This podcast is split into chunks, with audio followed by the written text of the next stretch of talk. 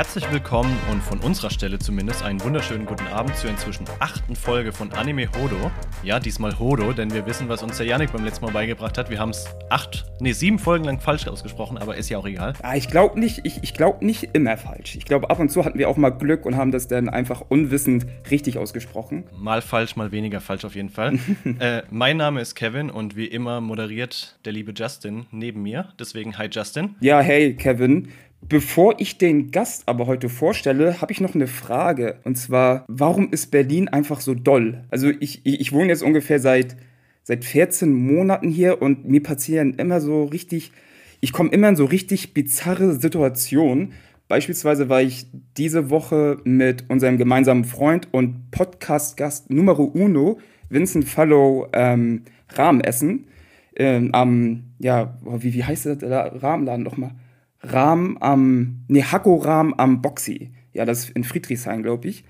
Ähm, und auf dem Weg dorthin habe ich einfach eiskalt eine Person gesehen, die auf dem Gehweg auf gut Deutsch gekackt hat.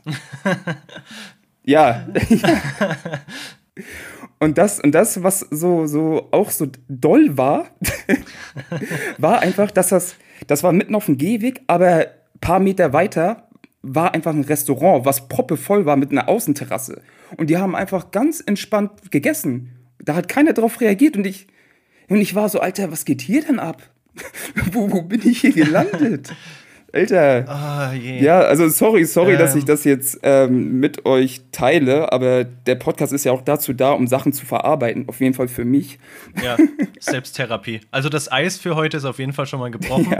Ja. Ähm. ich ich habe auch in den, ich könnte jetzt spontan keine Story auspacken, die das toppt, aber ich habe natürlich in inzwischen sieben Jahren Berlin auch schon das ein oder andere seltsame Ding hier erlebt. Ähm, aber, wie haben wir so schön in unserer Folge mit Tristan gesagt, als er Kuriositäten aus Japan erzählt hat, wo könnte man das noch erleben? Und es kam wie aus der Pistole geschossen. Ja, in Berlin ja. Halt. Also es ist einfach so. Auf jeden Fall. Deswegen, ähm, danke für diese, ähm, kunterbunte Geschichte. Ja. Ähm, ich würde mal sagen, weiter. Ja, auf jeden Fall. Ich wollte das einfach nur kurz mal teilen. Ist auch du fühlst dich jetzt besser. Ja, auf jeden Fall. Erleichtert, ich, ich, könnte man sagen. Ich, oho, schlau.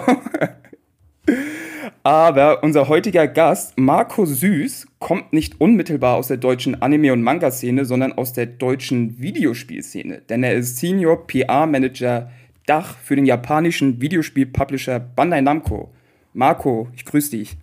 Hallo zusammen, vielen Dank, dass ich da sein darf, freut mich. Ja, uns freut's auch. Was, was, was sagst du denn eigentlich zu meiner kleinen Berlin-Geschichte? Überrascht dich das oder hast du auch so einen Eindruck von Berlin? Ja, ich habe tatsächlich vor vielen Jahren mal in Berlin gewohnt. Ähm, also sowas Krasses habe ich zum Glück, ich, ich glaube zum Glück nicht erlebt, aber äh, man hört ja von äh, Kolleginnen und Kollegen immer, dass äh, Berlin doch eine sehr äh, spezielles Pflaster ist mit verschiedenen Ecken und kunterbunt.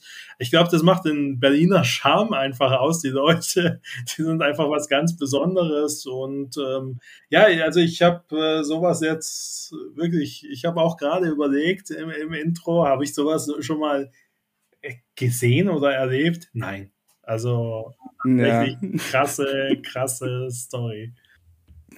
Ja, echt. Aber kommen wir mal weg von Berlin und fliegen ganz kurz nach Japan. Denn Marco, was verbindest du denn eigentlich mit Japan? Hey, das ist ähm, tatsächlich ähm, sehr umfangreich. Natürlich äh, meine Arbeit, aber das hat schon viel, viel früher angefangen. Also, es ist äh, nicht so das Typische, dass ich dann irgendwelche Anime oder Manga gesehen oder gelesen habe. Natürlich gehört es auch dazu, dass man äh, in meinem Jahrgang, ich bin ja Jahrgang zweiundachtzig, das heißt jetzt fast vierzig, ähm, wenn man da zurückgeht, hatten wir natürlich auch dieses äh, Dragon Ball Kickers und so weiter auf R T L zwei, wo das noch auf R T L zwei als lief.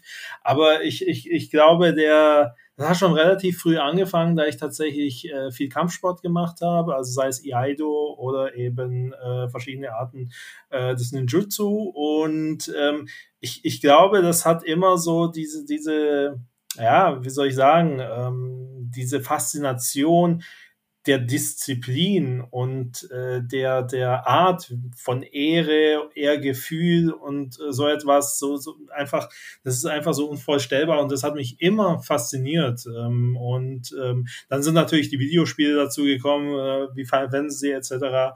Ähm, und das war dann einfach ein runder Mix und irgendwann hat sich dann eben auch äh, ja, jetzt im, im Job manifestiert. Lustig, dass du ausgerechnet Final Fantasy erwähnst, weil ich persönlich habe zum Beispiel auch früh mit japanischen Videospielen meine Berührungspunkte gehabt. Das fing bei mir an mit Legend of Zelda, Link to the Past, was einfach mein erstes Videospiel war. Und jetzt werde ich mich gleich ganz doll unbeliebt machen. Ich habe bis heute kein einziges Final Fantasy was? gespielt. Und ich hatte in meinem Kopf immer dieses Vorurteil drin. Und jetzt dürft ihr mich gerne, jetzt dürft ihr gerne widerlegen und mal so ein bisschen Promotion für Final Fantasy machen. In meinem Kopf war Final Fantasy immer, wir nehmen so, so ein Mix, so ein Potpourri der krassesten äh, japanischen Hypes zusammengefasst in einem Spiel. Also Final Fantasy ist immer so ein Best-of der letzten fünf Jahre japanischer Popkultur. Da, da mixen sie alles zusammen, was irgendwie cool und beliebt ist und machen daraus dann ein Game. Weil ich konnte mir auch nie erklären, warum es dann von Generation zu Generation immer wieder so krasse Abwandlungen gab. Und als ich dann Final Fantasy fünfzehn zum Beispiel gesehen habe, dachte ich, ah, okay, so Boybands und B T S und so weiter, das ist jetzt gerade beliebt, also machen wir jetzt mal hier so einen Männertrip. Und so kam mir das halt immer vor. Ich habe das immer mit so Vorurteilen verbunden und deswegen bisher zu noch keinem einzigen Final Fantasy einen Berührungspunkt gefunden. Ja, ich bin schockiert. Also ja. äh, wenn, wenn, man, wenn man mir ins Gesicht schauen könnte, würde man äh, sehen, auch der Justin sehe ich hier in der Webcam, der ist auch total schockiert. Ich glaube, wir brechen das jetzt an dieser Stelle ab. Nein, ja, Spaß. Okay.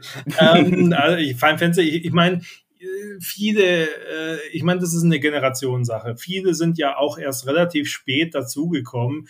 Ähm, nur die wenigsten kennen, kennen damals äh, die Final Fantasy von damals. Also äh, auf dem Super Nintendo noch, oh Gott, es gab das auf dem N E S, es gab äh, so viele Iterationen davon. Und äh, für mich ist tatsächlich, also in, in Europa beziehungsweise in, den, in Amerika war Final Fantasy drei, hieß es da. Das hieß aber in äh, Japan war es Final Fantasy sechs. Hat eine wahnsinnige, äh, faszinierende Story. Äh, das ist, ich ich kann es gar nicht erklären mit den ganzen Helden, mit den ganzen Facetten.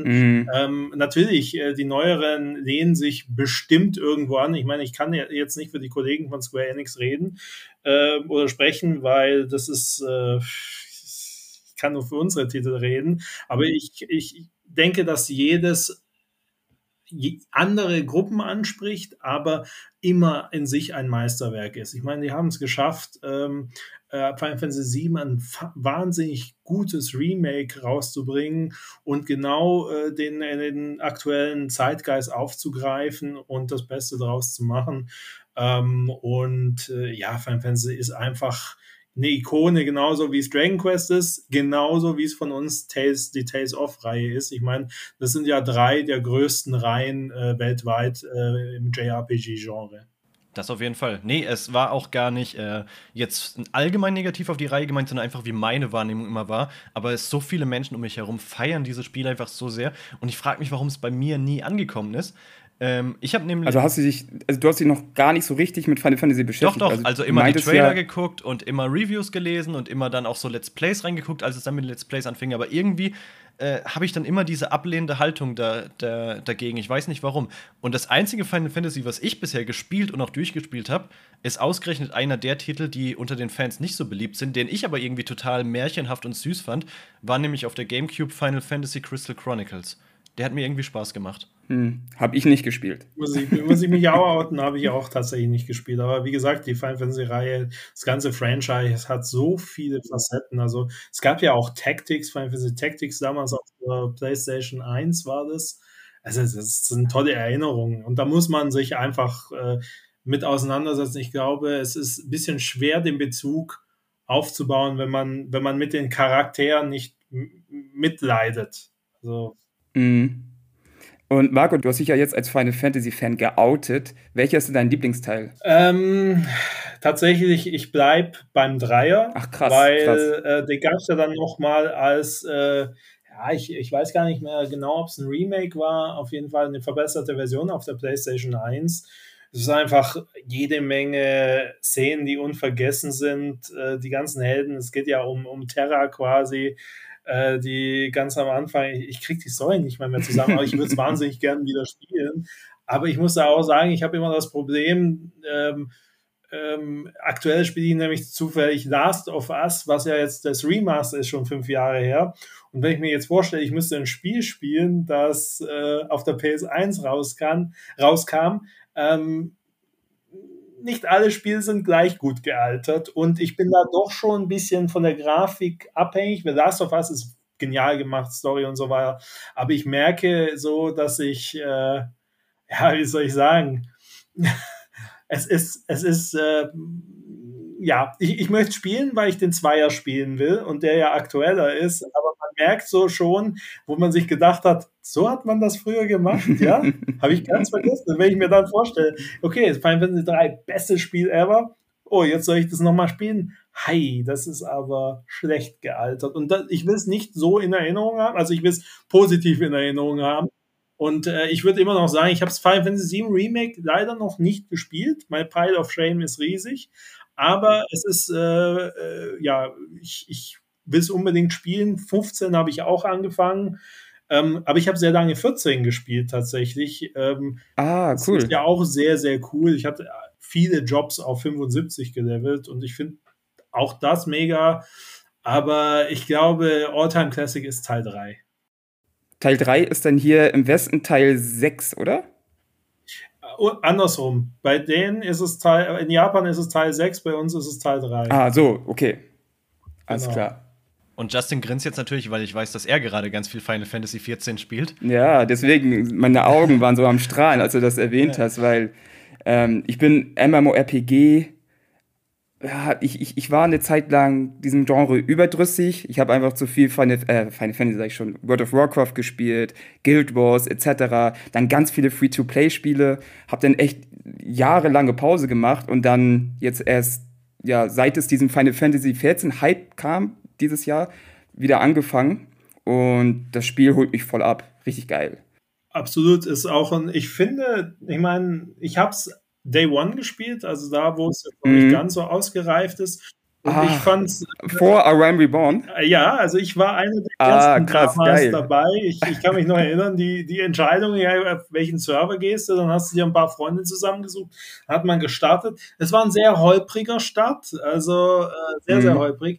Aber was sie jetzt daraus gemacht haben, wie viel, wie viel Liebe da reingeflossen ist, einfach Wahnsinn. Also das ist, deswegen kann ich absolut verstehen, dass du das spielst. Ich würde es auch gerne weiterspielen, aber ähm, ich habe begrenzte Zeit zur Verfügung. Ähm, Zeitfresser. Genau, und äh, wie gesagt, die Pile of Shame ist lang. Ich Ghost of Tsushima in der Mitte aufgehört mhm. und kam das ah. Director's Cut auch noch weitermachen. Dann habe ich aber gesagt, gut, Last of Us, äh, der Einser hat ja jetzt nur zwölf, dreizehn Stunden Spielzeit, das geht ja noch. Und dann aber der Zweier und gerade erst Days Gone beendet. Ich meine, das sind jetzt viele, mm. viele spezielle Spiele, da sind jetzt keine großen japanischen bei, aber es sind halt so Story-Monster und ich liebe es. Und deswegen hier, Kevin, Final Fantasy, Story-Monster. Ja. Da brauche ich nicht mehr zu sagen. Definitiv. Final Fantasy acht, Final Fantasy acht, mein Lieblingsteil. Gönn dir den, gönn dir den. Absolut, absolut. Justin, wir können ja mal irgendwann in, in vielleicht naher, vielleicht ferner Zukunft ein Anime Hodo Let's Play machen zu Final Fantasy. Oder, oder ein, ein Reinschnuppern vielleicht zumindest. Der schnuppert du auf jeden Fall rein. Ja.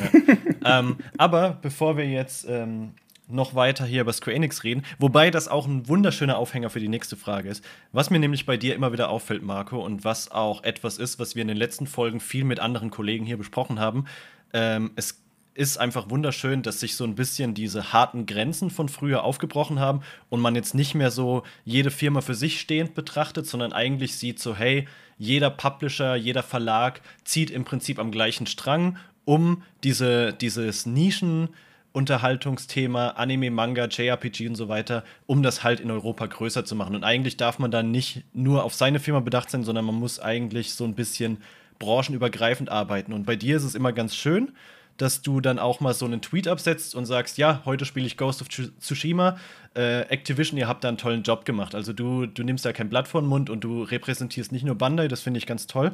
Und was ist denn eigentlich so dein persönlicher Werdegang, der dich in diese Branche reingebracht hat? Äh, so, jetzt muss ich eine Sache korrigieren. Äh, Ghost of Tsushima kommt von Sony, nicht von Activision. Stimmt. Äh, Sekiro war Activision. Das habe ich jetzt verwechselt. Genau, richtig. Ja. Ähm, da äh, wollen wir den, äh, das äh, kurz korrigieren. Ähm, ja, also äh, eine, eine Sache auf jeden Fall noch, man sollte mal äh, diese Grenzen, die du, diese Grenzen einbrechen und so weiter. Das ist eigentlich ein sehr, sehr valider Punkt. Ich verstehe manchmal gar nicht diesen ganzen Hate da draußen. Äh, natürlich ist Square ein Konkurrenz punktuell zu, ein Konkurrent punktuell zu uns. Also das heißt, wenn jetzt äh, Tales of Arise ist ja jetzt rausgekommen, ist ja jetzt seit ein paar Tagen erhältlich, wenn jetzt ein Final Fantasy rauskommt, natürlich konkurrieren wir da, aber wir sind, ich, ich weiß nicht, ob die Leute denken, wenn ich jemand von Square Enix sehe, dann äh, stehe ich mit dem Klappmesser da oder so, das ist gar nicht der Fall. Um Gottes Willen, das sind ganz liebe Leute und wir sind alle befreundet untereinander, also Äh, da, da arbeiten ganz tolle Menschen, wie bei Capcom, wie bei Konami, überall sind ganz tolle Menschen und wir verstehen uns auch, auch sehr gut und wir tauschen uns tatsächlich auch aus, also man sollte es nicht glauben. Man fragt mal, hey, wie hast denn du das gelöst? Wie geht das bei euch? Eben wie du sagst, diese Sachen einreißen, diese, diese Barrieren, weil es gibt ja diesen Kampf, Konsolenkampf, PlayStation, Xbox, es ist völlig irrsinnig. Es, es wäre ganz schlimm, wenn es nur noch eine Plattform gäbe, weil dann ist die Innovation so irgendwie weg und uns wird vorgegeben, wie was zu machen ist. Also dann kann, ich will jetzt da nichts Böses sagen oder so, es ist gar nicht die Intention, aber äh, darum geht es gar nicht. Diese, diese Konkurrenzkampf, das belebt das Geschäft und dann wirst du besser, weil du ja einfach sagen musst, wie kann ich mich weiterentwickeln? Oh, das ist cool, was die gemacht haben. Gucke ich mal nach, kann ich das verbessern? Wie funktioniert das für mich? Also von dem her, das ist ein ganz wichtiger Punkt und äh, ich hoffe, dass die Hörer da draußen das auch zelebrieren und eben nicht denken, um Gottes Willen, ich kann nur in einem Lager sein. Das ist überhaupt nicht der Fall. Richtig.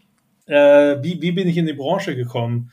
Äh, das ist... Äh, Ja, das ist schon schon ewig her. Ich habe tatsächlich ähm, relativ äh, orientierungslos war ich, ähm, was was äh, die schulische Auswahl ging. Ich ich habe äh, Metall Berufsfachschule gemacht. Das gibt's nur im Schwabeland. Die habe ich, ich auch ja, gemacht, tatsächlich. Ge- genau, ich bin gebürtiger Schwabe, also nee, Stuttgart, äh, weiter südlich, eher Richtung Bodensee.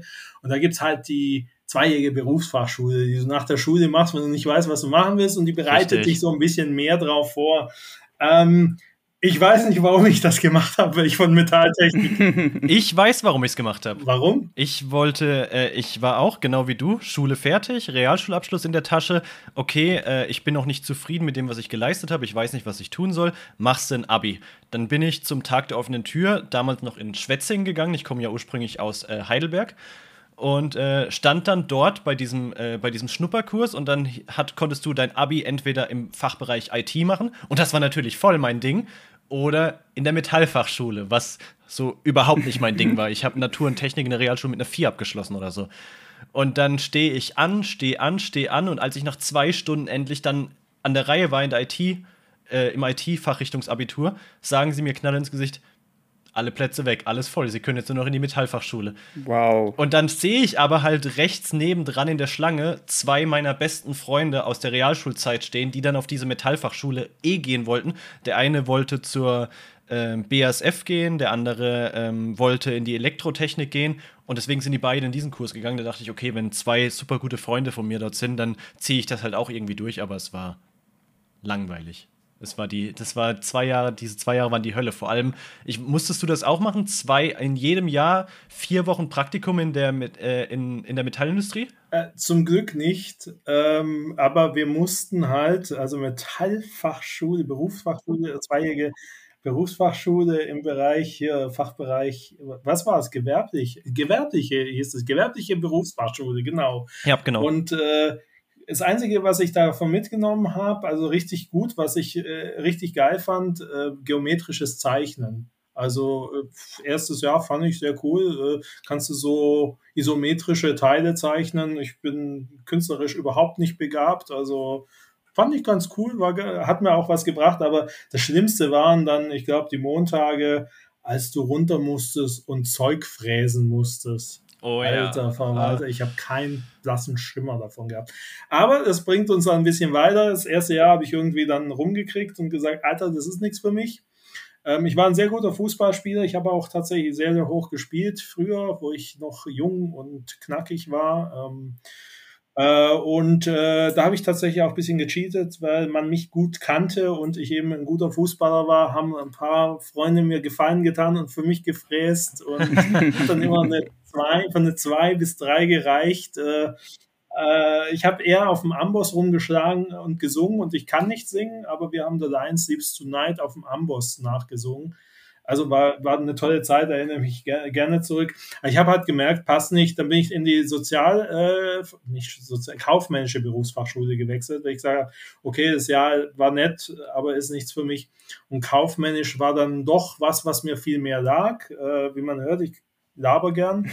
ähm, und ähm, ja, dann äh, hatte ich mich aber durch das, dass ich äh, ein sehr, sehr gutes Vertragsangebot im Fußball gekriegt habe, mich aber schwer am Knie verletzt habe, ähm, war ich etwas planlos, habe das erste Jahr in der kaufmännischen bestanden, ohne Probleme, habe dann aber meine Auszeit genommen und bin ein Jahr nach Amerika gegangen, nach Detroit, um mal einen klaren Kopf zu kriegen, der große Traum, Fußball weg, äh, so nah gewesen und dann auf einmal weg, mm. zurückgekommen, mitten im Schuljahr und gesagt, okay, ich beende jetzt noch das zweite Jahr, aber musste nebenher jobben, habe ich tatsächlich einen Nebenjob bei Expert gemacht, in der Videospielabteilung, habe die auf Vordermann gebracht, weil das war, ihr wisst, wenn ihr irgendwo hingeht und da gibt es Verkäufer, die keine Ahnung haben, mm. habt ihr keinen Bock drauf und ich habe das auf Vordermann gebracht, hatte da einfach das Händchen für, auch das Know-how, ich habe viel Maniac gelesen und die ganzen Videospielzeitschriften, die es von damals gab und dann den Leuten auch gesagt, warum willst du das kaufen, das hat nur sechzig Prozent Wertung gekriegt, kauf doch das hier, das hat achtzig. Naja, hat alles super gut geklappt und dann haben die mir gesagt, hier, du gehst nicht zurück in die Schule, du machst direkt eine Ausbildung. Und dann war ich auch ziemlich schnell Abteilungsleiter mit, wohlgemerkt siebzehn, für die Videospielabteilung bei Expert und danach, ja, hat man sich ein bisschen umorientiert und dann bin ich irgendwann bei Electronic Arts untergekommen, war als äh, Produzent für die FIFA-Reihe, also für die Datenbank zuständig. Und von da ging es dann eigentlich äh, Schritt für Schritt. Äh, Deck dreizehn war eine Station als äh, Marketing- und P R-Manager. Dann bin ich bei der P R-Agentur für Sony gelandet und ähm, Agenturseite hat mir nicht so gut gefallen. Dann bin ich wieder zurück ähm, auf Publisher-Seite und das ist dann eben Bandai Namco gewesen. Ja, und das ist äh, jetzt mit vielen Worten äh, diese... Ja, dieser Exkurs in, in meinen Werdegang gewesen. Und, und jetzt atmest du seit über sechs Jahren Naruto, Son Goku, Ruffy und so manch andere. Ja, also ich gehe auf sechste Jahr zu. Ich hatte am ersten August äh, zwanzig sechzehn habe ich angefangen. Jetzt sind wir ja, die fünf Jahre sind rum. Ähm, und jetzt gehen wir auf sechste Jahr zu und auf noch hoffentlich viele, viele weitere. Mich würde mal interessieren, ich komme ja auch aus der Agenturecke. Also ich habe in der Kreativagentur gearbeitet ähm, und du hast ja dann vorher in einer Agentur gearbeitet, die für Sony zuständig war und jetzt bist du auf Publisher-Seite gewechselt. Was sind denn so die, die größten Unterschiede? Ähm, ich meine, du kommst selber von der Agenturseite. ähm, du, du lernst ziemlich schnell, wie du ja. äh, mit einer Agentur nicht um oder wie, wie man nicht möchte, also das ist jetzt nichts, äh, nichts gegen die Kollegen, also das war eigentlich alles okay, aber man ist halt Befehlsempfänger, man ist Dienstleister mhm. und ähm, man ist, ich, ich sag mal, wenn man eine kreative Person ist, in seiner Kreativität am Ende sehr eingeschränkt und ähm, das war, das war die größte Umstellung, weil du eigentlich Sachen sagst, die w- sollten wir anders machen, aber äh, dann von, von ganz oben einfach die, die Herangehensweise, mein, es kollidiert manchmal und mhm. wieder, ich bin stur und es, es, es war einfach nicht so, dass es, wie ich es mir gehofft habe. Aber, aber, und das muss ich sagen, man muss die Agenturseite einmal gemacht haben, damit ja, man definitiv. Versteht. Weil das hat mir dann geholfen bei Bandai, als wir dann äh, die Agenturen gebrieft haben. Ich habe genau gewusst, wie möchte ich mir, wie die Agentur soll viel Spaß haben, wie möchte ich mit denen umgehen, was möchte ich unter keinen Umständen.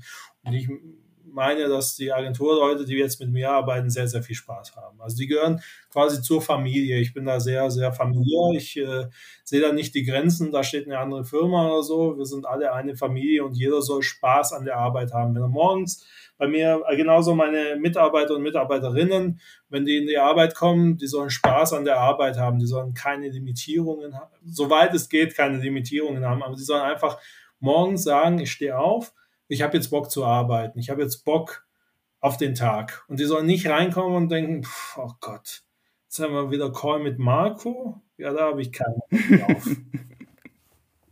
Oh nein, Terror Marco.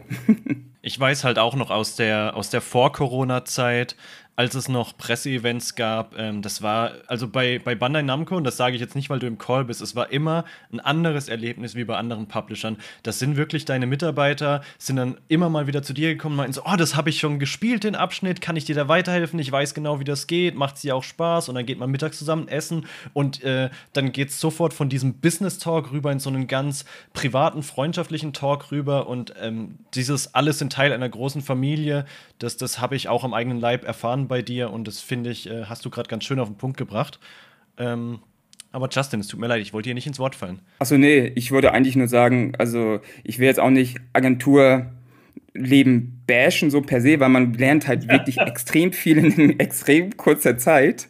Da, ihr, ihr könnt die Info nehmen, wie ihr wollt.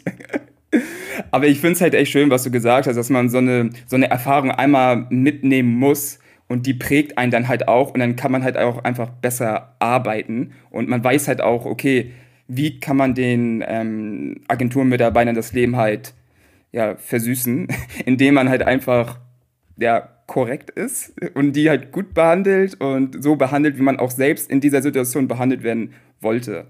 Ja.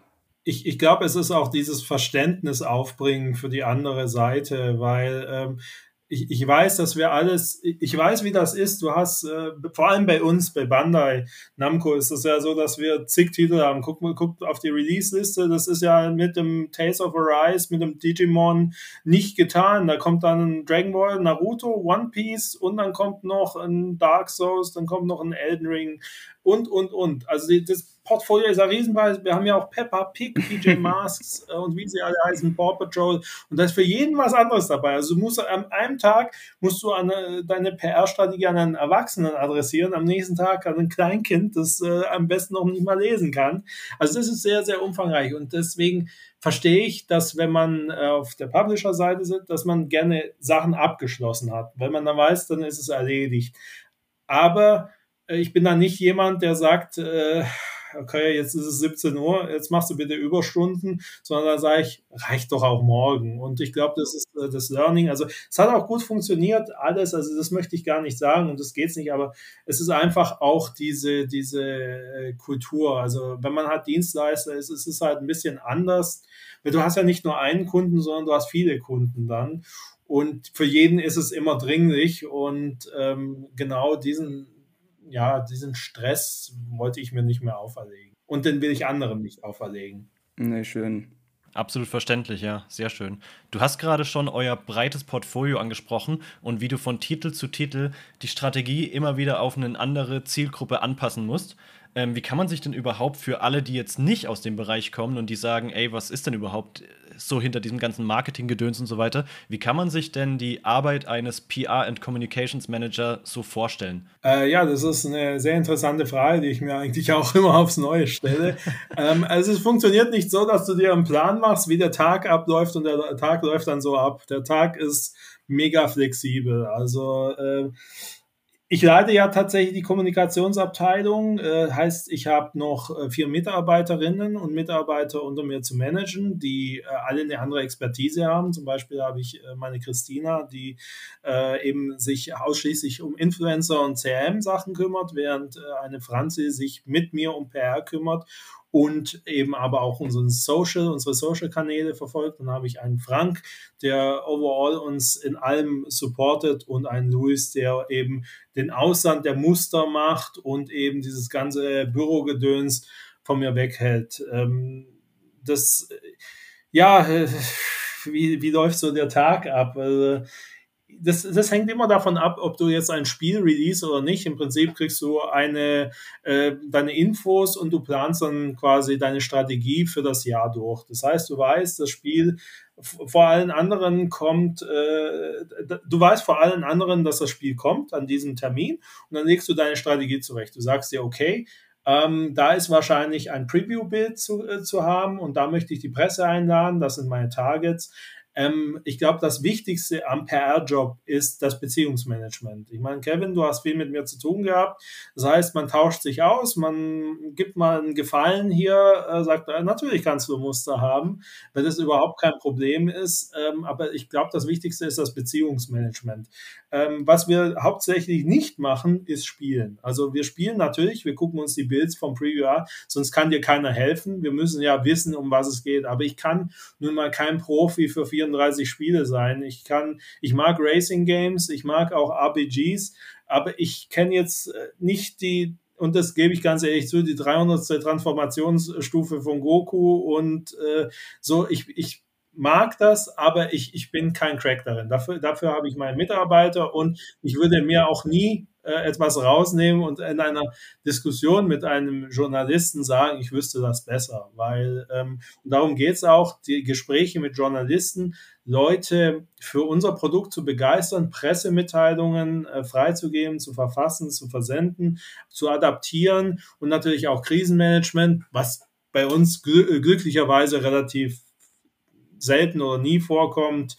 Ähm, ja, es sind halt so viele verschiedene Dinge, ähm, die auf einen zukommen. Also das ist, äh, wie gesagt, meistens hängst du am Telefon oder an der E-Mail und dann kommt eine Frage rein, hey, ich habe da gelesen, dieses Gerücht, äh, bla bla bla verschiebt sich, stimmt das? Und dann kannst du sagen, ja, nein, du kannst oftmals sagen, offiziell kann ich nur sagen, zu Gerüchten äußern wir uns nicht, inoffiziell ist nichts dran, aber ich kann es dir nicht sagen. Also es ist einfach diese, diese Beziehungsarbeit und wir kennen uns ja jetzt schon alle sehr, sehr lange und deswegen, ähm, ja, ist hauptsächlich sowas. Während zum Beispiel eine Franzi äh, Postings übersetzt von der Zentrale und dann eindeutscht und auf unseren Markt zuschneidet, eine Christina eben die äh, Influencer-Strategie festlegt, mit welchen Influencern wollen wir arbeiten, mit welchen Creators, dann kommen neue, kleinere Creators, dann muss abgeschätzt werden, wie supporten wir die, wie sorgen wir dafür, dass die größer werden, wie binden wir sie an uns vielleicht, wel- welcher Titel ist interessant,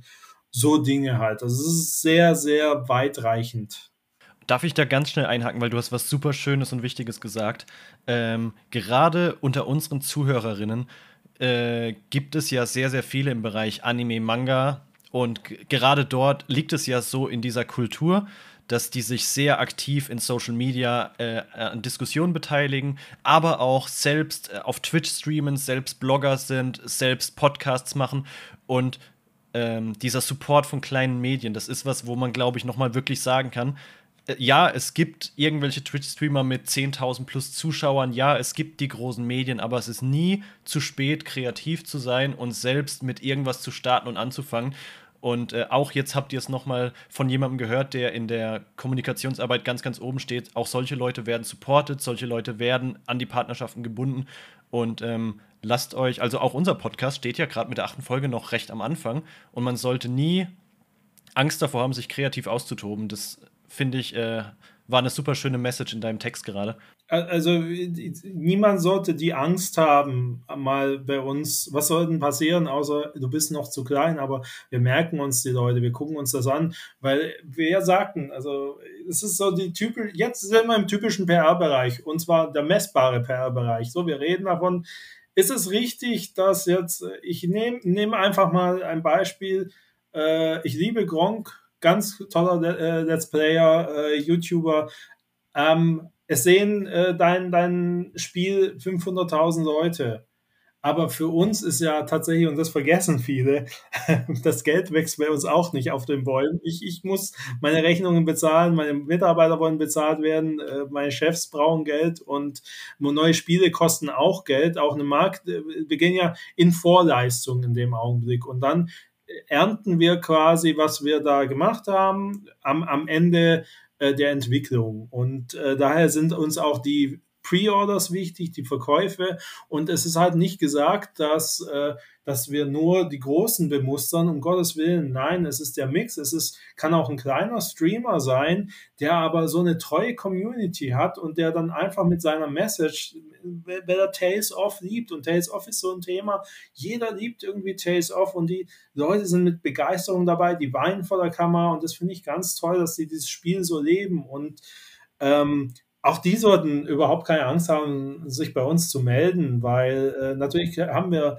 eine limitierte Anzahl von Keys, aber wenn wir sehen, das ist ein Prospect, das könnte funktionieren, und wenn mal ein Key übrig ist, dann sagen wir, alles klar, probier mal aus.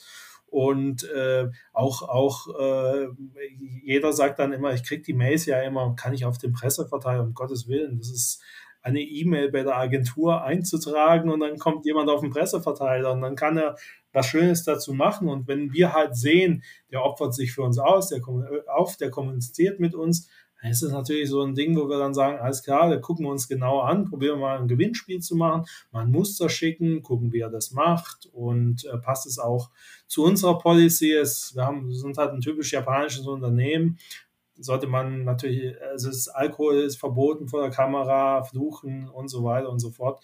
Also es ist einfach, äh, unsere Titel sind ja doch dann nicht immer über achtzehn, sondern es geht eher darum, so viele Menschen wie möglich äh, zu erreichen, eben nach unserem Motto, more fun for everyone. Das ist schön, ja. Ja, und ich finde, also viele unterschätzen ja auch wirklich die Macht, die solche Nano- und Mikro-Influencer halt wirklich haben, ne? Also du meintest ja schon, die sind halt mei- meistens sehr leidenschaftlich, und die Fanbase, das Following ist halt auch leidenschaftlich, und wenn dann der äh, Mikro-Influencer sagt, oh, Tales of Arise, mega geil, schaut euch das Spiel an, kommt in meinen Stream, holt euch den Titel, dann ist es halt sehr wahrscheinlich, dass sie das halt auch machen. Und wenn das halt so ein Riesen-Influencer macht, da weiß ich jetzt nicht, wie viele sich das dann halt auch wirklich holen. Ne? Also ja, da ist meistens, äh, da ist äh, die Type entscheidend. Der ist halt ein ganz toller Typ, und ähm, ob das dann unbedingt immer in Sales konvertiert, hängt vom Spiel ab. Also da darf man nicht pauschalisieren, da gibt es Cases dafür, dagegen, es, es ist halt der Mix, am Ende ist es der Mix, du nimmst ein paar große, ein paar mittlere, ein paar kleine, dieser gute Mix, aber ähm, ich, ich finde die leidenschaftliche einfach immer toll, ich, ich gucke das nicht so oft, ich würde jetzt lügen, wenn ich sagen würde, um Gottes Willen, ich sitze da und gucke mir jeden Tag Twitch an oder irgendeinen Stream, aber ja, ich habe auch meine Favorites und da gucke ich gern mal rein, und das muss eben nicht immer der Größte sein, das kann auch ein kleiner sein, und da bleibe ich dann hängen, wenn mir jemand sympathisch ist, wenn es ein Lächeln ist, wenn es eine Träne vergießen ist, wenn, wenn diese, diese, man merkt es ja, wenn jemand sich eine Zwischensequenz anguckt und auf einmal, man merkt, wie die zerbricht innerlich, mm, wenn ja. dem was passiert, und das ist äh, fantastisch, also sowohl äh, Männlein als auch Weiblein. Ähm, ich habe jetzt nur die feminine Version benutzt, aber es gilt natürlich für alle, also es ist, äh, es ist äh, was es besonders macht. Ich glaube, man kann das auch gut mit Amateurfußball vergleichen, oder? Da sieht man so richtig die, diese, diese Leidenschaft der, der Spieler und dann halt in dem Fall von diesen Influencern, ne? Oder? Ich weiß, Kreisliga-Fußball, ja? Habt da weggeclasht äh. mit drei Bier-Intus, ja. Nee, absolut, also ähm, es wird nicht jeder den Durchbruch haben, also den Zahlen muss man ziehen, und ich sage auch immer, ähm, je, jeder muss den Plan B verfolgen, also Stream ist okay, aber die Wahrscheinlichkeit, äh, richtig den Durchbruch zu machen, ist nicht einfach. Also niemand sollte morgen aufstehen und sagen, alles klar, ich schmeiße jetzt alles hin, meinen sicheren Job, meine Schule, und ich werde Streamer. Um Gottes Willen, nein. Schulabschluss ist ganz wichtig, und ich weiß, das sagen die ganzen Fußballer und alle Politiker und so. Es ist aber was dran. Also ich habe auch die Schule fertig gemacht, ich habe eine Ausbildung gemacht, einfach äh, und dann von da an geguckt. Wenn man Wenn irgendwas nicht klappt, hast du immer den Plan B. Und ähm, natürlich, es gibt genug äh, Leute, die, die mich auch Lügner strafen würden mit dem.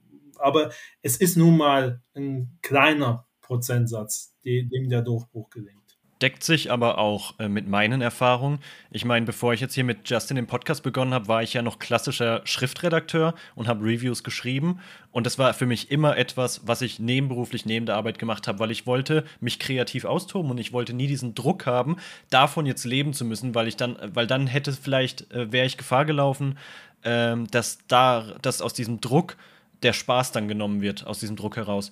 Und auch mit dem Podcast ist es jetzt halt so, Justin und ich arbeiten beide nebenbei Vollzeit. Das heißt, dieser Podcast ist für uns etwas, wo wir uns kreativ austoben können. Und ich meine, äh, dann sind es vielleicht im Moment nur zweihundert Zuhörerinnen. Das sind wir ja auch ganz transparent auf unserem Twitter-Kanal. Aber wir schätzen halt jeden von diesen zweihundert Menschen, der sich da hier unseren äh, geistigen Müll anhört und dabei eine gute Zeit hat. Den schätzen wir halt auch sehr. Und das, das, das macht uns auf jeden Fall sehr dankbar. Und die Situation wäre ganz anders, wenn man halt von Anfang an sagen würde, ja, ich schmeiß jetzt alles hin und ich mache jetzt jeden Tag einen Podcast. Podcast und ich setze mich jetzt diesem Druck aus und das muss meinen Lebensunterhalt äh, ähm, gewährleisten, dann kann das ganz, ganz, ganz schnell zu Burnout und so weiter führen.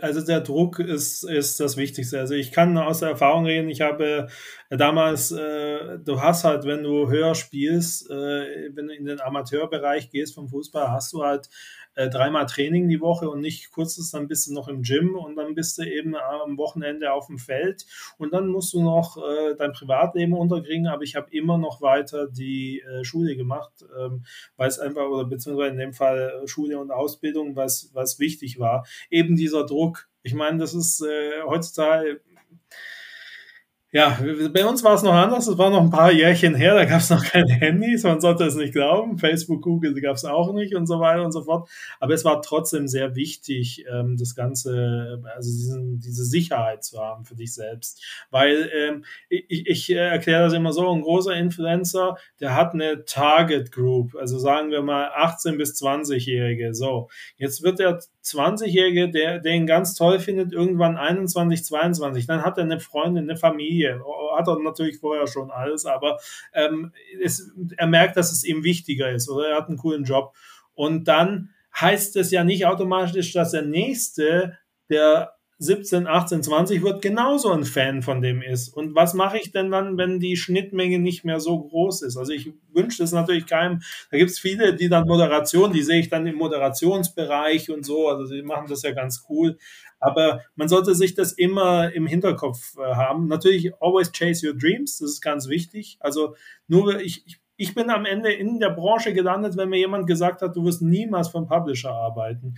Und das hat mich so angesprochen, da habe ich gesagt, okay, alles klar, sehen wir ja. Challenge und, accepted. Und genau, Challenge accepted, absolut.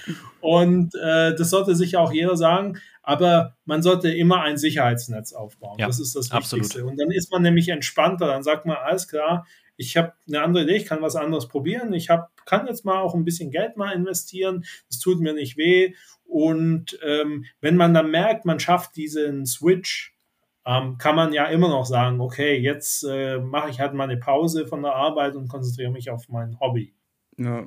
So, ich würde mal sagen, wir kommen zu, zu, zu etwas Negativem. Oh je. Und zwar Corona. Uns würde mal interessieren, wie, wie, wie hat sich so deine, deine, deine Arbeit durch Corona Äh, verändert? Hat sich überhaupt etwas verändert? Also, es hat sich durchaus verändert. Ähm, ja, was heißt, ein Teil der Arbeit hat sich verändert. Also, Corona hat uns natürlich alle kalt erwischt. Also, wer hätte, wer hätte gedacht, äh, dass, dass wir mal in einer Pandemie stehen mit, mit unseren Errungenschaften und so weiter. Also, es ist Lockdowns und so weiter und so fort. Das hätte sich ja keiner gedacht.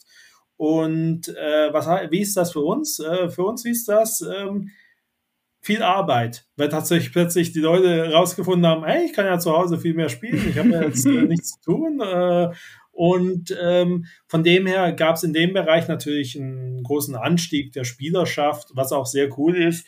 Ähm, auf der anderen Seite hat sich ähm, der Eventbereich sehr verändert. Ich meine, wir haben jetzt die zweite Gamescom in Folge komplett virtuell abgehalten und ich glaube, ich weiß gar nicht mal, die E drei dieses Jahr auch, daran kann ich mich erinnern, aber ich weiß gar nicht, wie es letztes Jahr war, ob die da stattgefunden hat, kann ich mich nicht mehr erinnern. Aber die Gamescom, zwei, zwei Jahre virtuell, coole Sache, aber nicht das, was... ja, nicht das Typische. Du siehst deine Fans nicht, du kannst dich nicht mit denen austauschen. Genauso ist es mit der Presse. Ich, äh, wie mit euch, wir sehen uns jetzt über Webcam, wir sind nicht in einem Raum und unterhalten uns. Und so hat sich das auch verändert. Es gibt äh, nur noch hauptsächlich digitale Events, weniger physische Events. Also ich habe jetzt noch kein einziges physisches Event gemacht, sondern wir haben da eine andere Lösung äh, gefunden, intern. Ähm, damit wir eben die Previews auch äh, machen können. Aber ja, das vermisst vermisse ich, vermisse das mit Menschen zu tun zu haben, auch die Reaktion in den Augen sehen, wenn sie was spielen, mal hinzugehen und sagen, hey, äh, probier das nochmal an, oder wie fandest du jetzt, gib mir doch mal bitte Feedback. Äh, natürlich kannst du das am Telefon machen, aber sagen wir mal, es ist nicht dasselbe, wenn du zu Hause bist und spielst. Also das ist ja doch ein komisch, hat so einen komischen Touch. Es ist bequem, ja, aber wenn du dann jemand auf dem Event hast und du kannst die Emotionen sehen und jemand hat das Spiel richtig gut gefallen und dann redest du mit ihm und der, du siehst das, das ist einfach toll und das fehlt natürlich. Und da hoffe ich natürlich, dass das auch äh, bald wieder ähm, möglich ist. Ja, du hast ja gerade schon gesagt, äh, Messen, Events und so weiter sind weggefallen. Ähm, trotzdem ist natürlich durch die Homeoffice-Situation und leider auch für viele durch die Arbeitslosigkeit äh, das Zocken wichtiger geworden und hat, äh, ist viel mehr in den Vordergrund gerückt. Aber wenn wir jetzt schon gerade dabei sind, wie sich Corona eigentlich auf eure Arbeit ausgewirkt hat, kannst du uns vielleicht am jüngsten Beispiel von Tales of Arise mal beschreiben, wie ihr dann so eine Strategie aufbaut? Äh, ja, ähm, sehr digital, das kann ich schon mal sagen. Also es ist natürlich die Herausforderung, dass, ähm, dass, dass du nicht ähm, irgendwelche Leute einfach einladen kannst und sagen kannst, so spielt jetzt mal und gebt uns Feedback, was können wir machen, sondern da gibt's ja sehr, sehr viele Richtlinien, die einzuhalten sind. Deswegen ähm, äh, hat sich... Äh, Ja, durch das, dass wir jetzt tatsächlich andere Lösungen in dem Bereich gefunden, gefunden haben, voll digitale Lösungen, ähm, hat sich für uns jetzt so viel nicht geändert. Wie, wie vorher angesprochen, einfach nur der einzige Aspekt, die Endkunden äh, können es nicht mehr direkt auf einer Messe spielen. Zum Beispiel, wenn wir auf einer Dokomi, auf einer Animagic sind und wie die ganzen Messen, äh, Leipziger Buchmesse und, und so weiter, da gibt es ja jede Menge Messen. Auch äh, die Gamescom wäre ja fast wieder gut, dazu ist es zu nah am Release gewesen, aber auch das ist ja immer so ein Meilenstein, wo du dann sagst, okay, da zeige ich mein Spiel, hol mir Feedback. Ähm, aber was wir jetzt auch gemacht haben, gerade bei Tales of Arise, ähm, gab es ja eine Demo, oder gibt es ja eine Demo, eine Konsolendemo, die sich jeder hat anschauen können. Und gerade so Dinge werden auch immer wichtiger. Trotzdem möchten wir natürlich nicht äh, den Aspekt einer physischen Messe missen, ähm, aber das ist dann, ja, es ist im Moment einfach schwer zu sagen, wann sich das normalisiert. Wir hoffen natürlich bald, aber es gilt nach wie vor der Schutz des jeden, jeden Einzelnen. Nur weil wir fünfzig geimpft sind äh, und aus gesundheitlichen Gründen kann sich jemand anders nicht impfen lassen, gilt ja trotzdem, diese eine Person auch zu schützen. Und deswegen versuchen wir einfach ein Angebot, ein breites Angebot zu haben. Das heißt, auch wenn du jetzt nicht auf der Messe sein kannst, und die Gamescom war ja schon immer äh, vom Platz her limitiert. Also nicht alle haben ein Ticket gekriegt, die gerne wollten, sondern nur eben, ähm, ich glaube, die letzte große Zahl war von zwanzig achtzehn, das waren... zwanzig neunzehn war es, das waren dreihundertsiebzigtausend, das ist eine stolze Zahl, aber auch von diesen dreihundertsiebzigtausend werden, muss man ja runterrechnen, es gibt eine Warteschlange, es gibt eine begrenzte Konsolen und, und, und, da können ja auch nicht alle spielen und deswegen geht es uns auch darum, unser Angebot für Leute verfügbar zu machen, die eben nicht auf der Messe sind und das war bei Tales of Arise zum Beispiel eine Demo. Und ich glaube, das ist immer gut, um Leute äh, hin äh, oder interessiert zu bekommen. Ja, also auch die Einbindung von Influencer ist natürlich ein ganz, ganz großer Aspekt. Für uns ist halt wichtig, dass jemand authentisch ist. Also wir geben da nichts vor. Wir sagen nicht, oh, du musst jetzt super äh, positiv über unser Spiel reden. Es ist wie mit der Presse. Ich gehe auch nicht zur Presse und sage, oh, ich möchte jetzt aber eine neunziger-Wertung, sondern äh, wenn ich kann ja, ich, ich, ich gebt denen ein fertiges Spiel, ich kann da ja nichts ändern, ich bin kein Programmierer. Ähm, natürlich freue ich mich über hohe Wertungen, wenn der, wenn der Redakteur das so sieht und vor allem nicht nur der Redakteur, sondern auch ein Influencer, aber vor allem der Fan, der sollte, dem sollte das gefallen und äh, uns ist da ein, einfach wichtig, authentische Leute zu haben, die auch Bock drauf haben. Also ich nehme kein, kein Bündel Geld in die Hand und kaufe mir eine Meinung. Das ist nicht unsere Herangehensweise. Und das ist auch ein ganz wichtiger Aspekt bei, bei unserer Arbeit jetzt auch mit Corona geworden, weil wir sind als japanische Firma auch ähm, immer sehr zurückhaltend gewesen, was Influencer angeht, dass taut jetzt langsam auf. Wir probieren immer mehr aus. Wir gucken, was funktioniert. Für uns steht, glaube ich, in der Zusammenarbeit mit Influencern so die virale Idee im Vordergrund. Also irgendwas, was sich teilen lässt, was lustig ist, wo eben nicht überall plakativ ein Spiel davor steht. Elden Ring, Elden Ring, Elden Ring, brauche ich nicht. Ähm, sondern eher die lustige Idee, Ähm, wo Elden Ring subtil Teil davon ist, wo man es positiv in Erinnerung hat. Und wie gesagt, ähm, ja, wir, wir möchten da auf jeden Fall nicht, äh, dass da eben der Eindruck entsteht, wir hätten irgendwas äh, gekauft oder, oder so.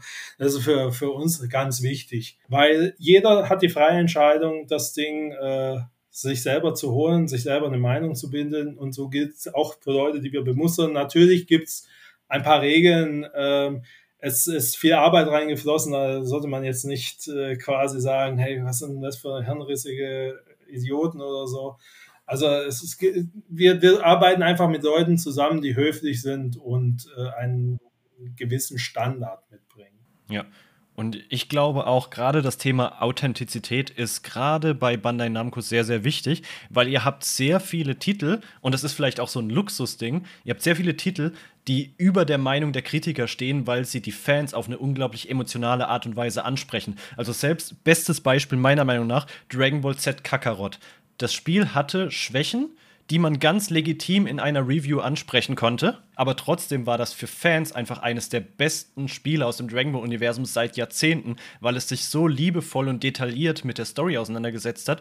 Und dann zählt in dem Moment, wie du schon meintest, auch vor allem die Meinung der Fans und das Glänzen in den Augen und die Freude, die man beim Spiel empfindet, äh, so viel mehr, als es jede Kritikermeinung könnte. Und da finde ich dann die Zusammenarbeit mit Influencern, wo dann auch die Communities aktiv eingebunden werden, die haben da bei euch und gerade bei so Marken, die uns seit unserer Kindheit begleiten, nochmal einen ganz anderen Stellenwert einfach.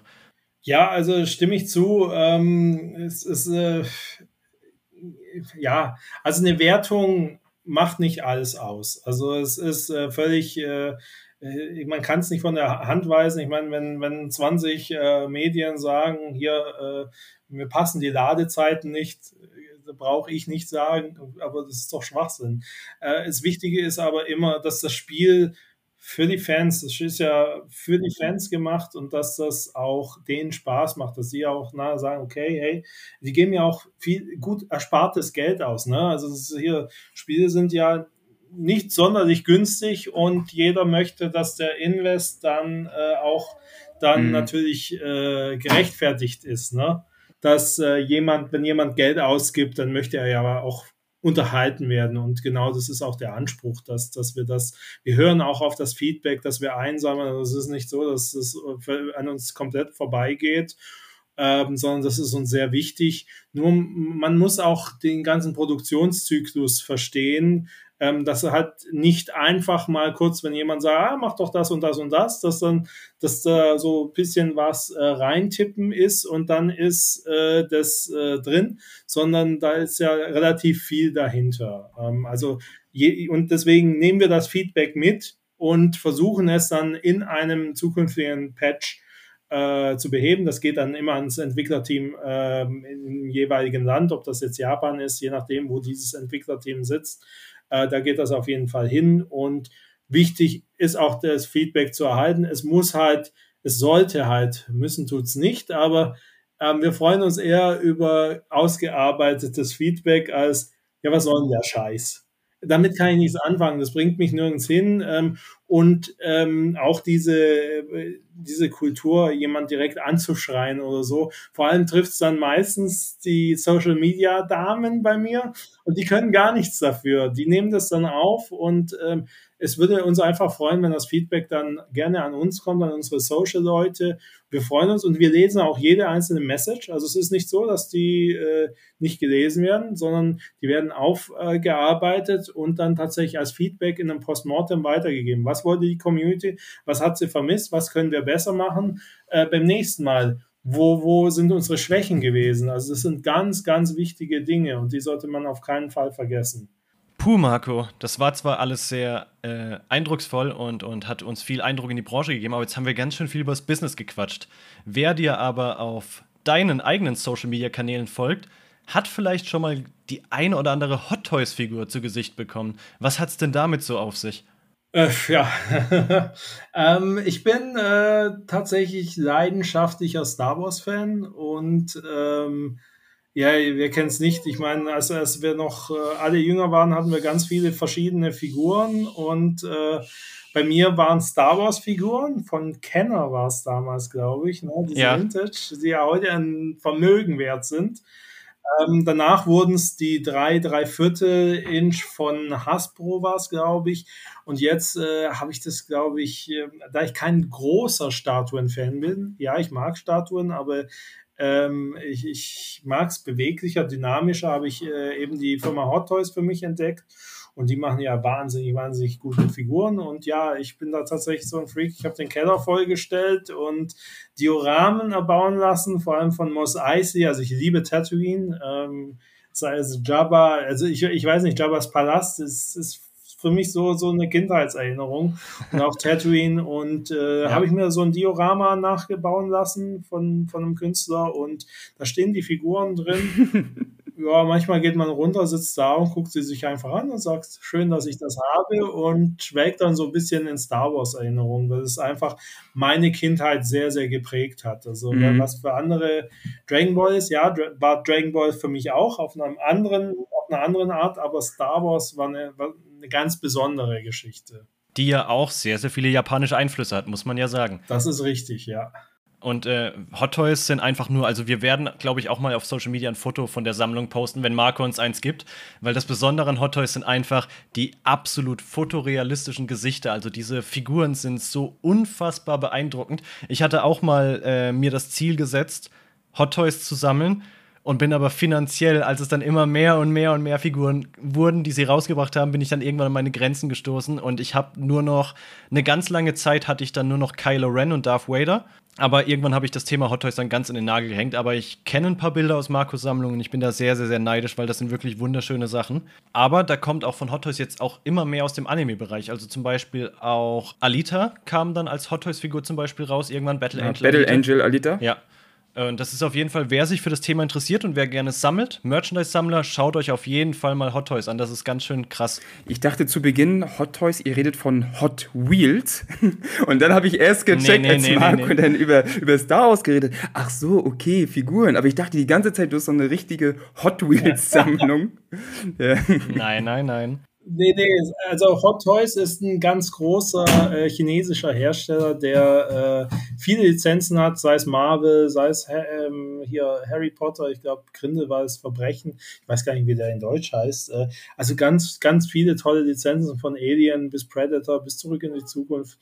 Äh, ich habe auch stellenweise die Marvel gesammelt, aber Marvel ist ein, ja, endlos Ding und ähm, aber Star Wars ist mein Ding.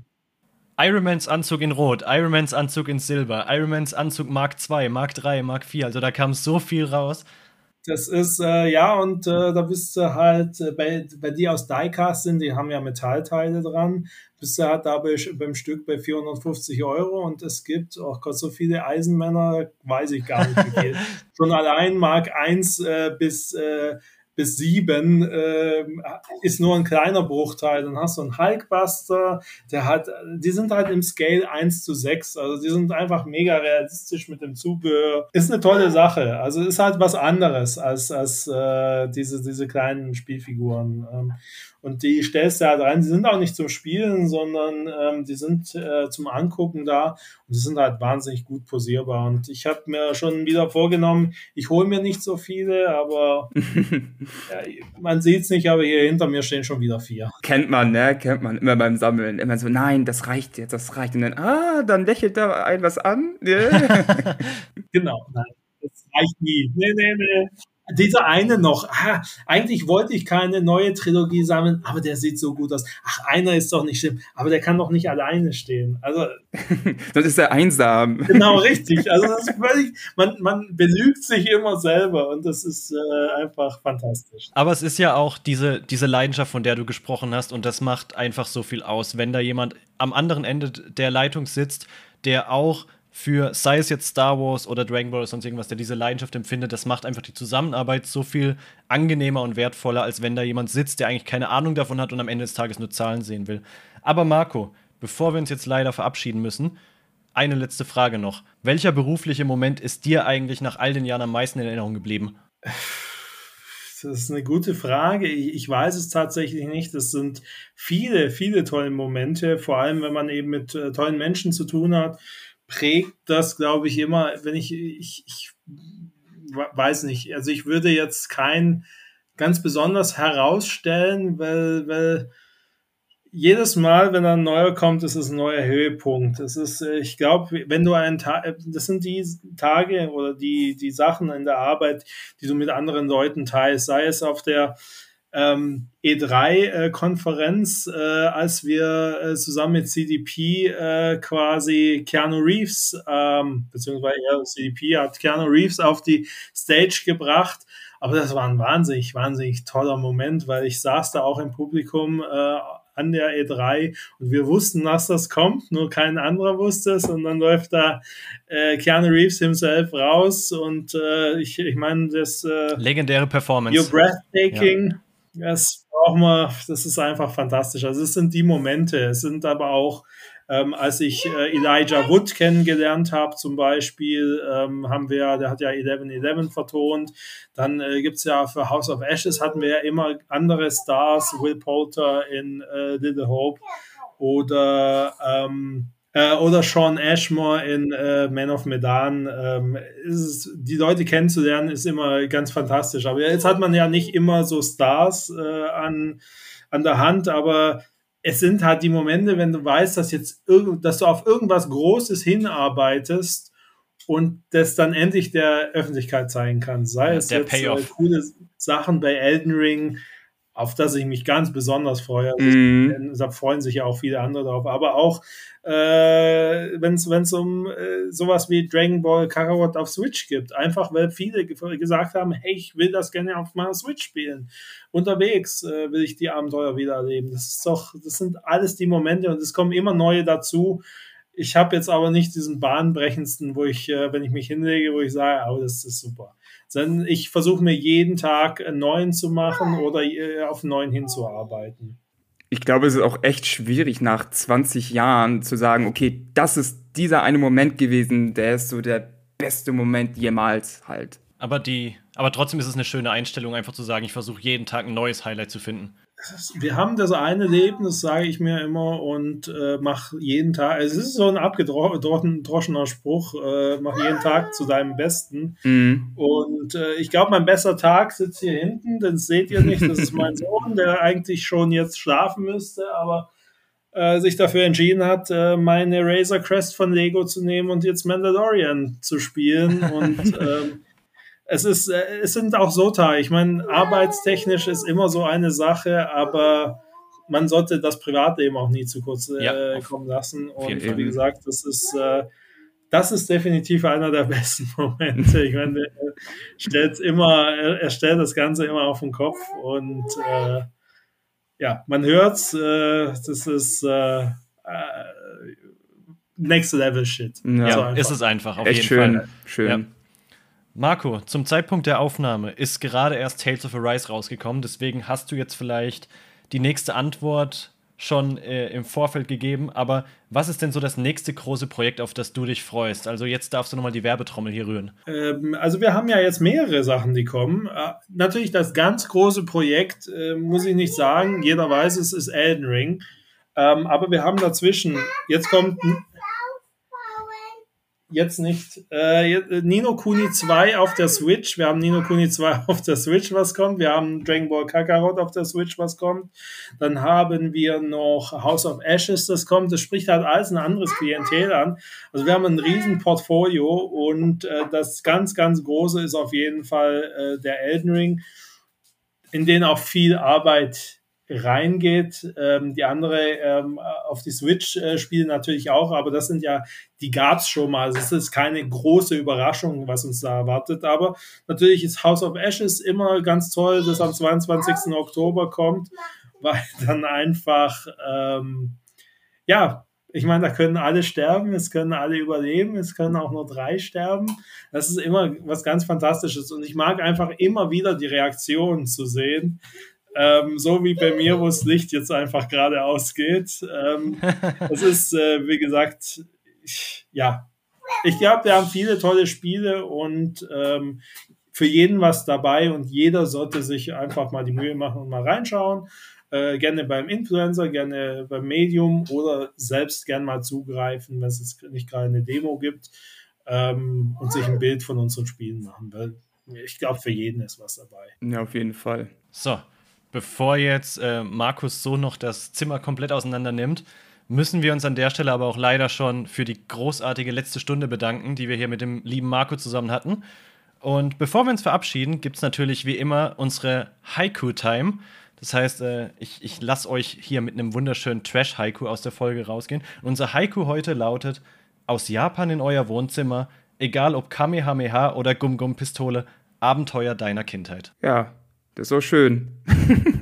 Ich bin schon so, so abgebrüht, so ach, ja, ist auch schön. Marco, deswegen, was sagst du dazu? Weißt du überhaupt, was ein Haiku ist, Marco? Ja, ich habe schließlich Ghost of Tsushima gespielt. Ah. Ah, das sind auch echt immer die, die, ah, das ist so schön, ja. ne, das ist so schön. Ja, ja. Ja, ja und du, du erstellst die dir selber und dann mhm. kriegst du deine Stirnbänder. Ist fantastisch. Und dann steht auf dem Stirnband was, das, was du gewählt ja. hast. Also, äh, ja, auf jeden Fall. Ähm, hast du schön gemacht, Kevin. Juhu, Applaus. Dankeschön. Die, diese, diese Stille nach dem Haiku immer, wo man sich nur noch so dieses, äh, diesen äh, Heuballen im Wilden Westen vorstellen muss, der so durchs Bild rollt. Aber okay, okay, wir haben uns ja dazu entschieden, Justin. Aber gut, ja, ähm, Marco, vielen, vielen Dank, dass du dir die Zeit genommen hast. Vielen, vielen, vielen, vielen Dank, ey. Sehr gerne. Trotz der kleinen Unterbrechung, also im Endeffekt, für alle, die es nicht mitbekommen haben sollten, wir haben hier am Ende zwei Personen interviewt, nicht nur eine. So, deswegen... Äh, Das, das wird auch nicht rausgeschnitten hier. Ähm, ich, danke, okay. ich danke wie immer allen äh, fürs Zuhören ähm, und bleibt gespannt. Wir sehen uns in zwei Wochen dann wieder zur nächsten Folge. Haut rein. Ciao, ciao. Jo, tschüss. Tschüss.